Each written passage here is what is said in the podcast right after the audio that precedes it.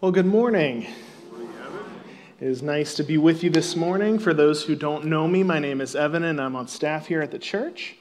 Um, and I want to just open this morning by just reminding us last week, Pastor Ben uh, skipped a little bit ahead and uh, preached from uh, 1 Timothy chapter 2, verses 9 through 15. Uh, and then today, like we said last week, we're not going to skip over anything. Uh, so we're going to go back and we're going to look at these first eight verses of chapter 2 today. Uh, but before we do that, let's go to the Lord in prayer uh, as we seek to uh, hear from Him this morning. So let's pray. Father God, I just want to thank you for this time, Lord, that we can gather together as a family of believers uh, and worship your name. Father, when we say that we are a family, we mean that, Lord. We do life with each other, we love one another. And Father, I pray that we see you in the midst of all of that. And so today, as we look to seek your word, Lord, I pray that uh, we as a family will be able to walk through this scripture, that we will be able to learn uh, from you in all things. Uh, so guide our steps here today. And we ask this all in the matchless name of your Son, Jesus Christ. Amen. So, a few months ago, I made a decision to fix an issue at my house, at our townhouse that Janine and I live in. And if you know anything about me, I enjoy figuring out how things work. Uh, I, if there's an instruction manual present, I will look at it, uh, but I enjoy just tinkering with things and trying to figure out uh, how the things work. It helps me to understand the intricacies uh, and helps me get a, get a better knowledge of things for the future. So, the issue that I was attempting to fix at our house was uh, there was a light switch and a fan switch in our bathroom uh, but they were flopped. Uh, and what I mean by that is when you walk in, normally the first switch is the light, and then the second switch is the fan.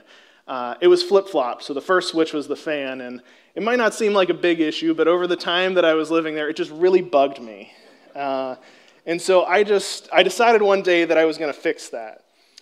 Uh, now here's the thing: I don't know a ton about electrical wiring. Uh, I, I, I, know enough that I'm not going to electrocute myself, thankfully, uh, but I don't know a ton about it. So I went, turned off the breaker, I made the switch, it was fine, no problem. Now, looking back on the situation, I know what I did not do correctly. Uh, the problem came because I did not properly ground the wire. So when I turned the breaker on, it blew the whole switch and caused some fireworks in my bathroom. Um, after uh, some scowling from my wife, uh, I looked up some videos on how to fix things. Uh, I uh, went, uh, YouTube was great. I was able to find videos on how to do it, and I made a trip to Home Depot. Uh, I went down, made my way to the lighting aisle, and I just stood there because there are, I did not realize this, but there are a ton of different light switch options. Uh, I didn't realize that there were light switches that had Wi Fi on them that you could connect to your phone and cause it to dim by two lumens and whatnot. There's also these light switches that have, uh, like, their touch screen or voice activated light switch thing. I, what, what in the world? I, you might have known that. I did not know that. Um, but after standing there for a few minutes uh, and looking apparently confused, this older lady who works there at Home Depot walked up to me and she just kind of stood there and uh, she was like, Well, there sure are a lot of them, aren't there? took, took me down a little bit, made me feel humble. Um, but after some talking with her, I was, uh, she was able to help me get that original light switch that I had uh, and able to uh, go check out. But as I was walking uh, to the checkout aisle, I just I couldn't help but thinking, what is the essential purpose of a light switch? It is to turn off and on the light, right? Um, and, and it just got me thinking that, you know, as we go through life, whatever that might be, we, we, can, be, we can get lost with all of these additional accessories of life. We, we kind of forget what the essential purpose of things are at times. And this uh, led me to think about the church. You know, there are a lot of churches who do a lot of good things, meaningful things. Uh, but sometimes those things, we can get lost in those things. And so it led me to ask the question what is the essential thing that the church is supposed to do? What is the essential purpose for the church? And so, as we walk through this passage this morning, uh, my goal here and my hope is that we, we see that uh, this is a text that has Paul's instructions for the church about what the essential purpose for the church is to be. And I would say that this purpose is to pray for and proclaim the gospel to all kinds of people because God desires their salvation. That's kind of our big thought here today. We pray for and proclaim the gospel to all kinds of people because God desires their salvation. So if you would, let's go ahead and open our Bibles to 1 Timothy chapter 2. Uh, we're going to be in the first eight verses. If you don't have a Bible, feel free to grab them around the room, or you can use your phone. That's fine as well. Uh, but it will be up on the big screen. Uh, once you get there, if you don't mind standing for the reading of God's holy word.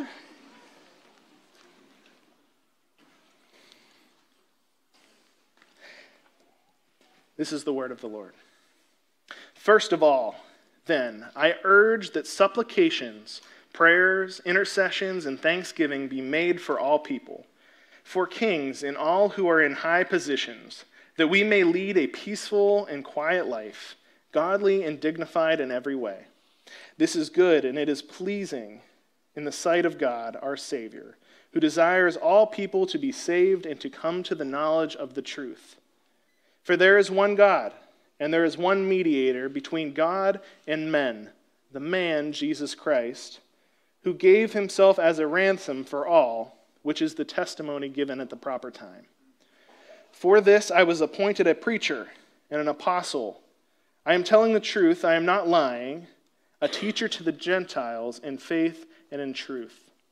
I desire then that in every place men should pray, lifting holy hands without anger or quarreling. Here ends the reading of God's holy word. He, might be, he may be seated. So, the first point this morning, as we open up our message, is, uh, is the priority of prayer. That's the first thing we see in our passage here today. In chapter 1, we saw how Paul provided a foundation, a gospel foundation, for why he decided to write this letter to Timothy he commands Timothy and the church at Ephesus to guard the gospel, to celebrate the gospel, and to fight for the gospel. Now, based on that foundation, Paul now gives us what we would consider to be practical application for the church in chapter 2. The opening words of this section, first of all, the first thing Chapter, chapter 1, it dealt with this issue of false teachers and what it looks like to be a faithful minister of the gospel. And so we must ask our question how is it that we guard this gospel? How do we celebrate and fight for the gospel? Well, the first thing Paul says is that we pray. Verse 1 eh, First of all, then I encourage or I urge that supplications, prayers, intercessions, and thanksgiving be made for all people and in this verse, Paul's instructing Timothy and tells him here who we are to pray for. And for emphasis on this, Paul, he uses four different words, each having to do with prayer. Uh, and, and he urges that, that Timothy make supplications, that he make prayer, intercessions, and thanksgiving. And each of these words, they're very similar to one another, but they have slightly different meanings. The first is supplications. Supplications, they're basically uh, petitions, meaning that we're asking for the fulfillment of a definite need. We're, uh, we're asking for a particular illness to uh, be removed or that evil would, would be replaced by good. Supplication is that humble request to God regarding a specific circumstance. Second word is prayer. Now, prayer, it, it's, it's a much more general meaning. It can cover all forms of reverent uh, communication to God. It can mean supplication, it can mean confession, uh, it can mean intercession, adoration, thanksgiving, etc. But this word, prayer, given in the context of this passage, is, more likely to mean that um, it, it, it's the fulfillment of needs that are always present. So, supplication, it's the fulfillment of a need that in a, that's in a specific situation, whereas prayer, it's covering this general um, situation that's always kind of occurring. Third, we see intercession. And this term, it's very difficult to translate into English. When we hear the word intercession, I'm sure many of us think of the, uh, of the definition kind of being a pleading on behalf of others, a pleading for on behalf of others. And where, while that's accurate, this term does go beyond uh, that specific meaning. It can also mean meeting with someone in order to converse freely. And so, in this verse, when we see intercession, uh, we must understand that it is the pleading for, or pleading in the interest of others while holding nothing back in any way. That's what it means for us to intercede. We are to come before God in a vulnerable way, and we're, and we're to make our requests known to Him on behalf of another. We intercede for our family members who do not know the Lord. That's an example. The last term Paul uses here is thanksgiving, and I think scholar William Hendriksen describes it uh, in a great way. He, he says that it is expressed gratitude, it, it completes the circle so that the blessings that come from God return to Him in the form of our expressed gratitude. That's our thanksgiving. When God answers our prayers, we return to Him with a thankful heart. So we are to pray, we're, we're, we're, to have supplications, prayers, intercessions, and thanksgiving. All right, we get the point, Paul. We, we're just supposed to pray. Prayer is important. But whom do we pray for? Whom do we pray for? And we find the answer at the end of verse 1 and going into verse 2. Paul writes, First of all, then, I urge supplications, prayers, intercessions, thanksgiving be made for all people, for kings and all who are in high positions, that we may lead a peaceful in quiet life, godly and dignified in every way. So, first, Paul says that we are to pray for all people. The phrasing here is used several times uh, in this passage, and it presents a complex debate that, that scholars debate about all the time. Uh, there are certain people that ask uh, a few questions here. First, does the phrase all people literally mean every single man, woman, and child on the face of this planet? Do we pray for each of them by name? Does it only mean a select group of people, all of whom are saved? Uh, what does this mean? And these are just a couple of the questions that get tossed around for this phrase for all people. And we're going to discuss this a little bit more in depth as we get into our second point. But for now, I will, I'm going to offer what I consider to be a better translation for this phrase. Uh, you may disagree with me, but at this, uh, like we always say, when we deal with complex issues, it's, it's okay to disagree. Come talk to me. I would love to show you my explanation for why I, uh, I'm going to make this translation. Um, but with that being said, I think a better translation for all people here would be to pray for every kind of person.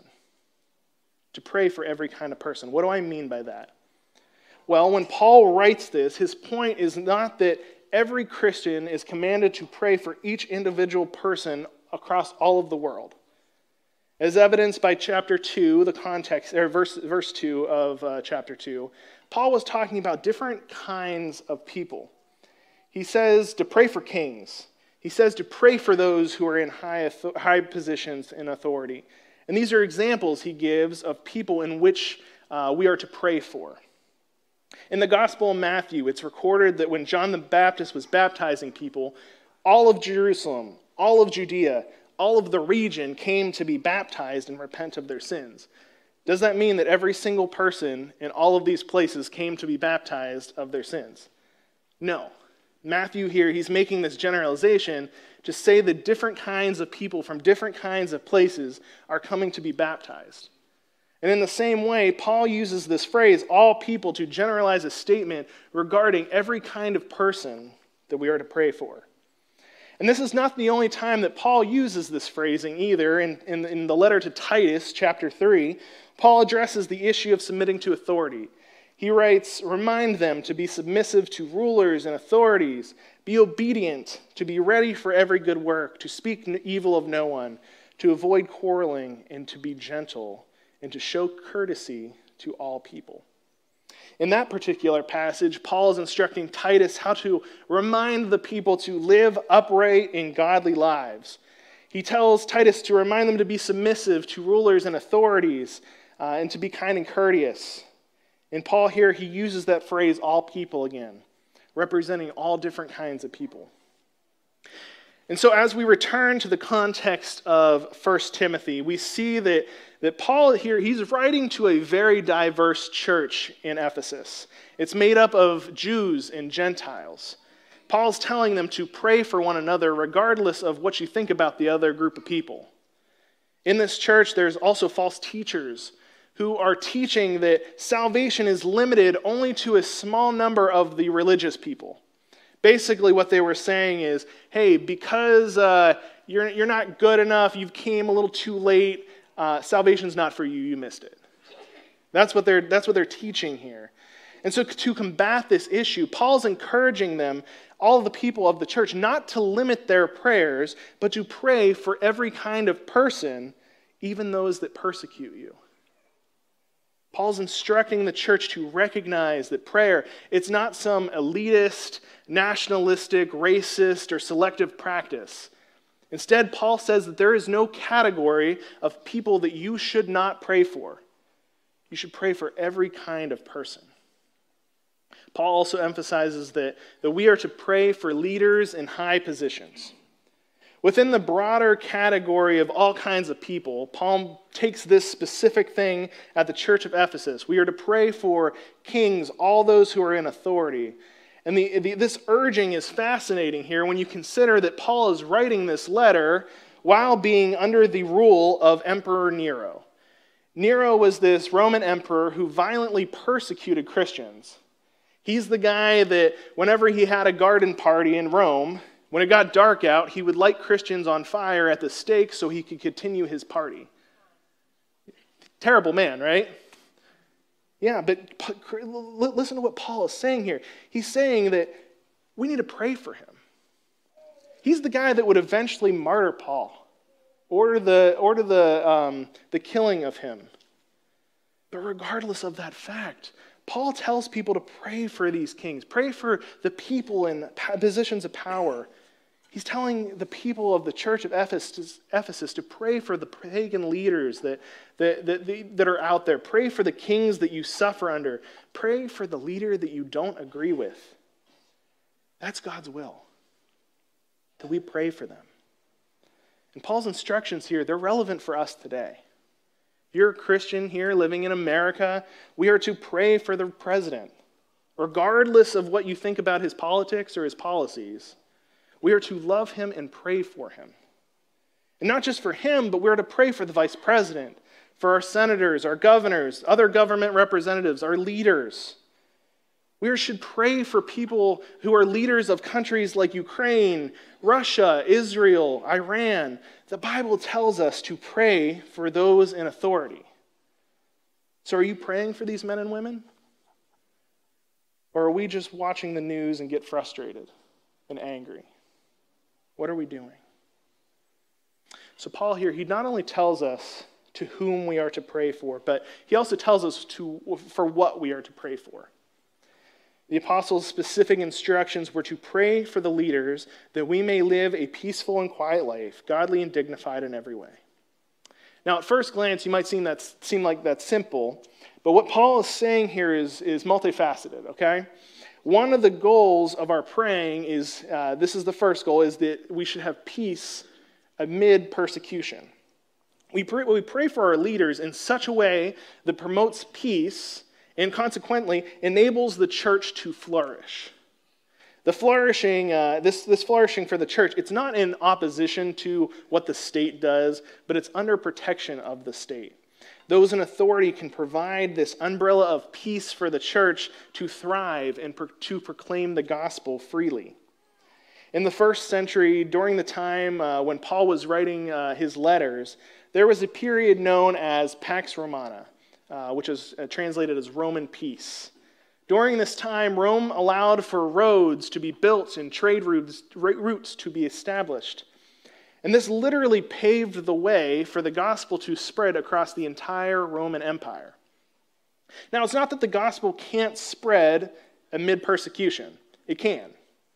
But in the context of peace, what Paul is talking about here, Christians in churches can freely live out the call that Christ uh, demonstrates, uh, the, the, call of Christ, and that we, the, that we are supposed to live out. And so, in our day, own day here in America, we have the freedom and we have the privilege of living out the gospel freely in our country. We, we can go ahead and take that to the people. And that's a good thing. We're to pray for that. But we also need to remember to pray for our brothers and sisters in, in countries like Egypt, who, where peace is uh, it's in jeopardy. We are to pray for our brothers and sisters in Saudi Arabia and North Korea, where peace is almost non existent. We are to pray that peaceful doors would be opened for the proclamation of the gospel. But there's a second goal of our praying. Not only do we pray amid persecution, for, for peace amid persecution, but we also pray for the salvation of our persecutors.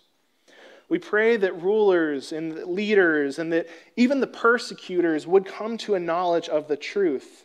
Uh, one of the early church fathers pointed out that it is much more difficult to hate someone when we are praying for them. It's much more difficult to hate someone when we are praying for them. We're less likely to despise them and to react negatively against them. We, when we pray for someone, we can actually begin to develop a love for that person, even though you might not agree what that person stands for. But we pray for them. And this is the picture that Paul is painting here at the start of 1 Timothy chapter 2. It leads to this important implication for us that the progress of the gospel in the world is dependent on the prayers of God's people in the church. While salvation, it ultimately belongs to God, and even our prayers are His working in us through the Holy Spirit, God has chosen to use the prayers of His people to accomplish His will. That is what He has chosen to do. And, and we desperately need to hear that truth today. We are surrounded by people from our own city and from those who are, are, are all around the world who are lost and who are perishing, who are on the way to everlasting suffering. We want them to know eternal satisfaction in Christ. We, we're on this life saving mission to take the gospel to Him. The Bible encourages us, it urges us to pray for these people. This leads us into our second point, which is the purpose of prayer. God, or Paul has told us, God through Paul has told us to whom we pray for and to what we are to pray for. But what drives us to pray in this way? This is where verses 3 through 6 come in. Paul writes this This is good and it is pleasing in the sight of God our Savior, who desires that all people be saved and come to the knowledge of truth. For there is one God, and there is one mediator between God and men, the man, Jesus Christ, who gave himself as a ransom for all, which is the testimony given at the proper time. When we look behind the purpose for why we pray, we see two realities. The first is that we pray because God desires the salvation for all people. That's verse 4. Listen again. Uh, take, a, take a look at verses 3 through 4. He, Paul writes, This is good and it's pleasing in the sight of God who desires all people to be saved and to come to a knowledge of the truth. When we begin to pray for all kinds of people in the world to be saved, whether that be Jew or Gentile, friends or enemies, Democrats or Republicans, people who are unreached people groups, people who are reached people groups, our heart comes in line with the heart of God Himself because He desires their salvation. We pray because God desires the salvation of all people. Now, I want to take a moment to discuss what this means and also what it does not mean, because this is part of the debate that I was referencing earlier. First, what this does not mean this does not mean that all will be saved.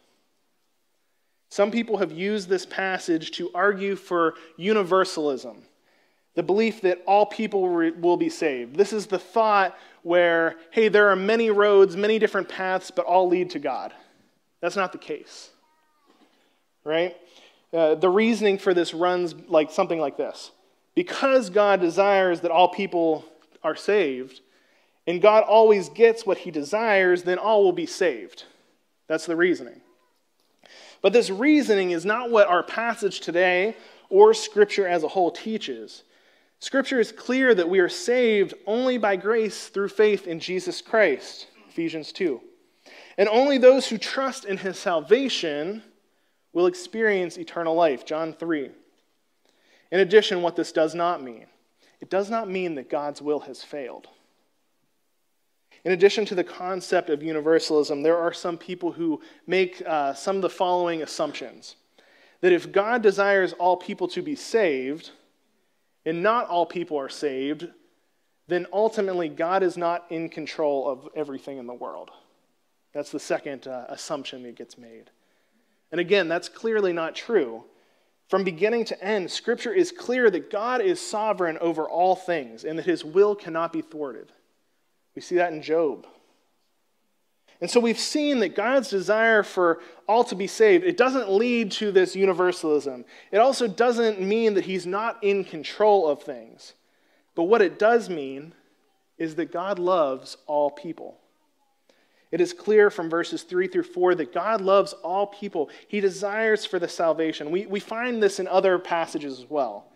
2 Peter 3 9 says that the Lord is patient with us, not wanting any to perish, but to come to repentance. The prophet Ezekiel, he also writes this I take no pleasure in the depth of the wicked, but rather that the wicked person should turn from his way and live. Repent, repent of your evil ways. Why will you die, house of Israel? So, because God desires the salvation for all people, we must pray for the salvation for all people. When we pray for our lost family members, for our friends, for our neighbors, for our enemies, for people groups who are hostile to the gospel, we pray that God eh, pray knowing that God loves them and that he desires their salvation. That's the first reality that we see in this passage. But here's the second. The second reality for our prayer. We pray because Christ died for the rescue of all people. Verses 5 through 6 say this For there is one God, and there is one mediator between God and men, the man Christ Jesus, who gave himself as a ransom for all, which is a testimony at the proper time. Given at the proper time. And in this verse here, we see this word ransom, and this word stands out. When we see this word, it literally refers to the price that is to be paid for the rescue or the release of a prisoner. And that's the gospel in a nutshell. God, the one who is completely holy in all his ways and completely just in all of his judgment, stands against us who are sinners and who are completely deserving of all of his judgment. Therefore, we, we're in desperate need of a mediator who, who would pay our ransom. Enter Jesus.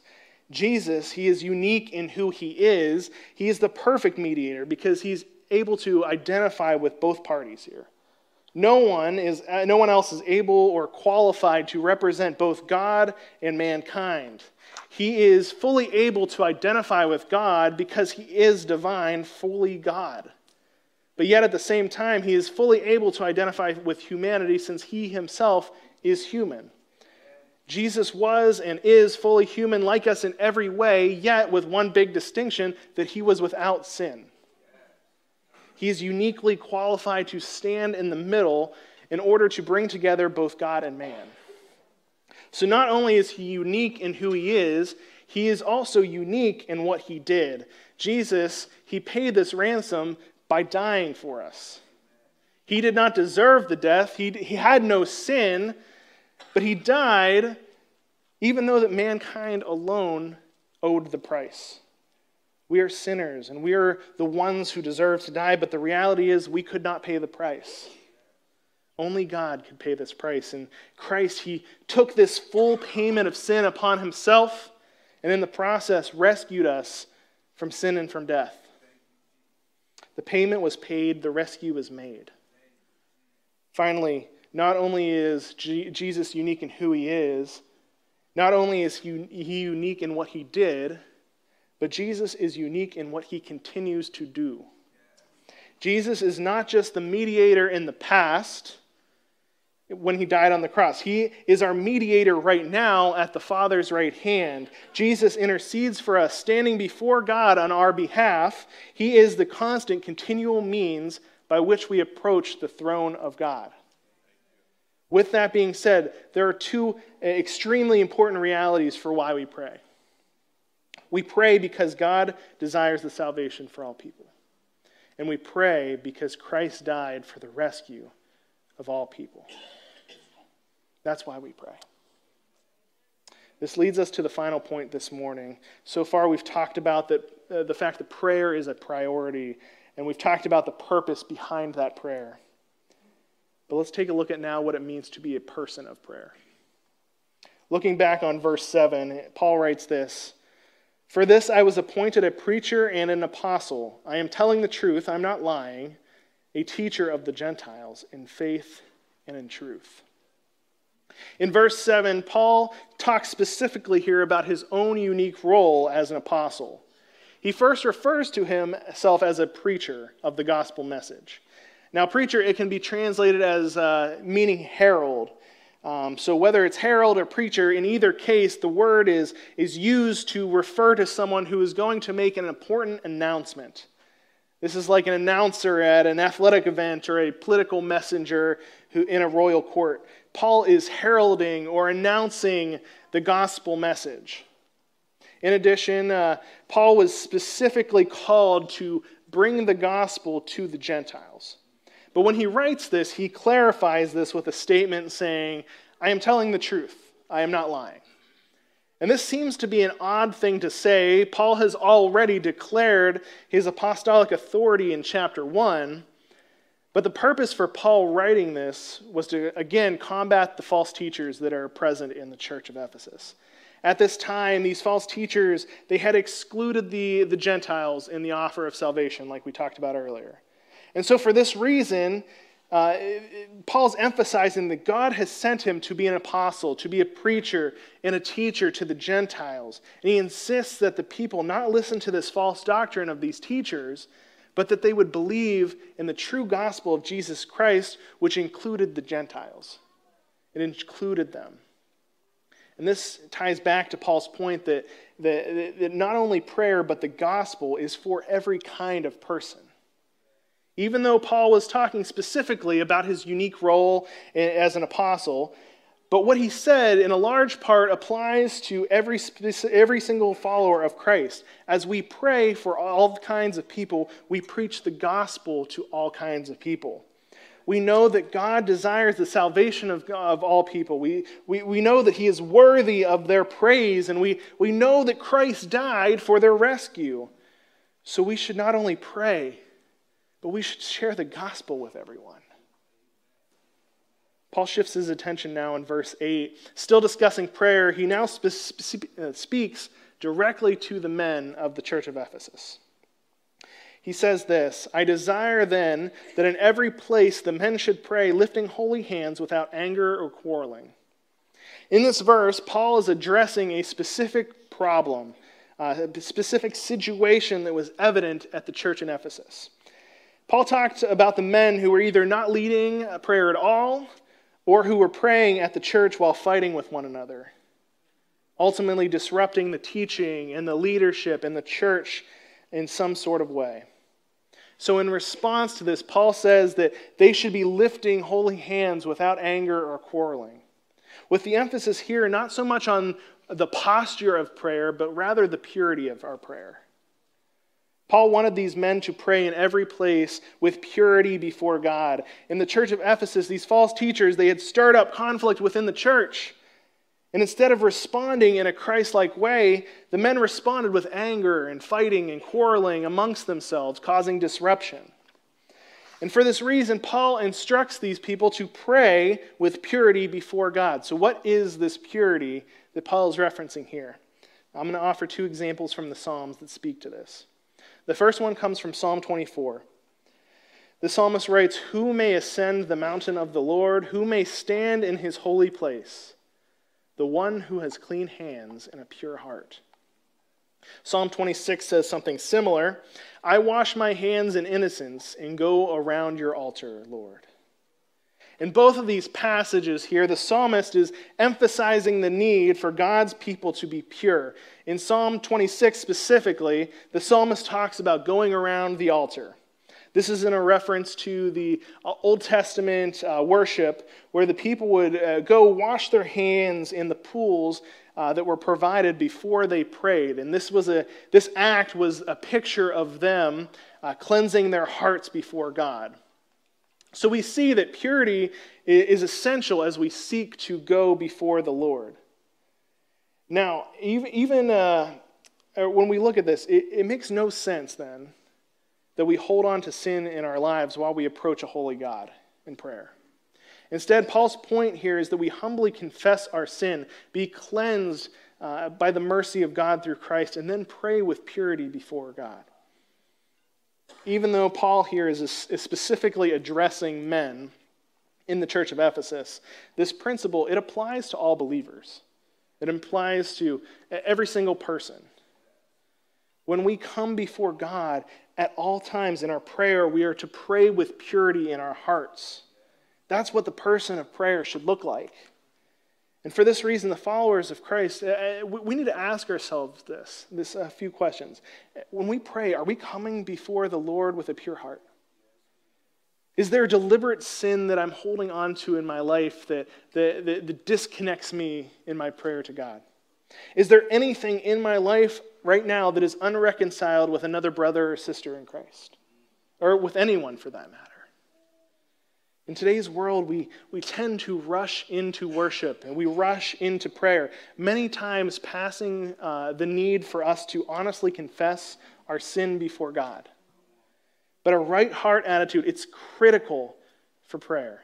It, for God honoring worship in the church, it's, it is so crucial. So, by the grace of Christ, let our hearts be clean before the Lord. As we close today, I, I want to remind us that our prayers, they really are powerful. God is, He's called each of us to be people of prayer who make prayer a priority in our lives. God has chosen to use the prayers of His people to accomplish His will. We are to pray for and proclaim the gospel to all kinds of people because God desires their salvation.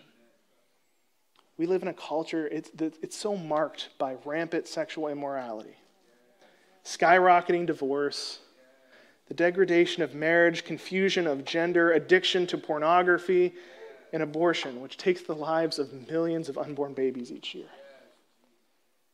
These are just a few of the examples. And in response to this culture, we as the church are to be people of prayer who seek to pray for our leaders, our neighbors, our families, and every other kind of person in this world. Why? Because, as one pastor puts it, nothing of eternal value is ever accomplished without prayer. Our task as followers of Christ is to go out into this very fallen world and to pray. And when we pray, we proclaim the gospel of Jesus Christ to all in this fallen world. Let's pray. Father God, I just want to thank you for this time, Lord. As we look to what it means to pray, and we look to see how prayer should be a priority in our lives, may you guide us in that. Holy Spirit, lead us to know what to pray for Show us where to go, where our feet should, should walk. Because, God, there are so many in this world who need you. There are many in this world who are destined for eternal suffering. And, Father, I pray that we are able to go and, and take the gospel to them. Help us, Jesus, to be messengers of your truth, that we may go and we may herald this message to the world. Guide our steps in all things. And inevitably, whenever we come across difficulties, Lord, may you carry us through those difficulties and guide our paths in all things. Strengthen us. Give us the wisdom and the knowledge of your Son, Jesus Christ. Father, as we uh, take this offering, Lord, may we, may we collect this offering for no other purpose than to further your kingdom that we may be able to impact the lives of our lives of our community, the lives of our family here at church. May these funds not be used for anything but glorifying your Son. Be with us, Jesus. Holy Spirit, be, with, be within us. And Father, continue to watch over us in all things. It is in the name of your Son, Jesus Christ, that we pray.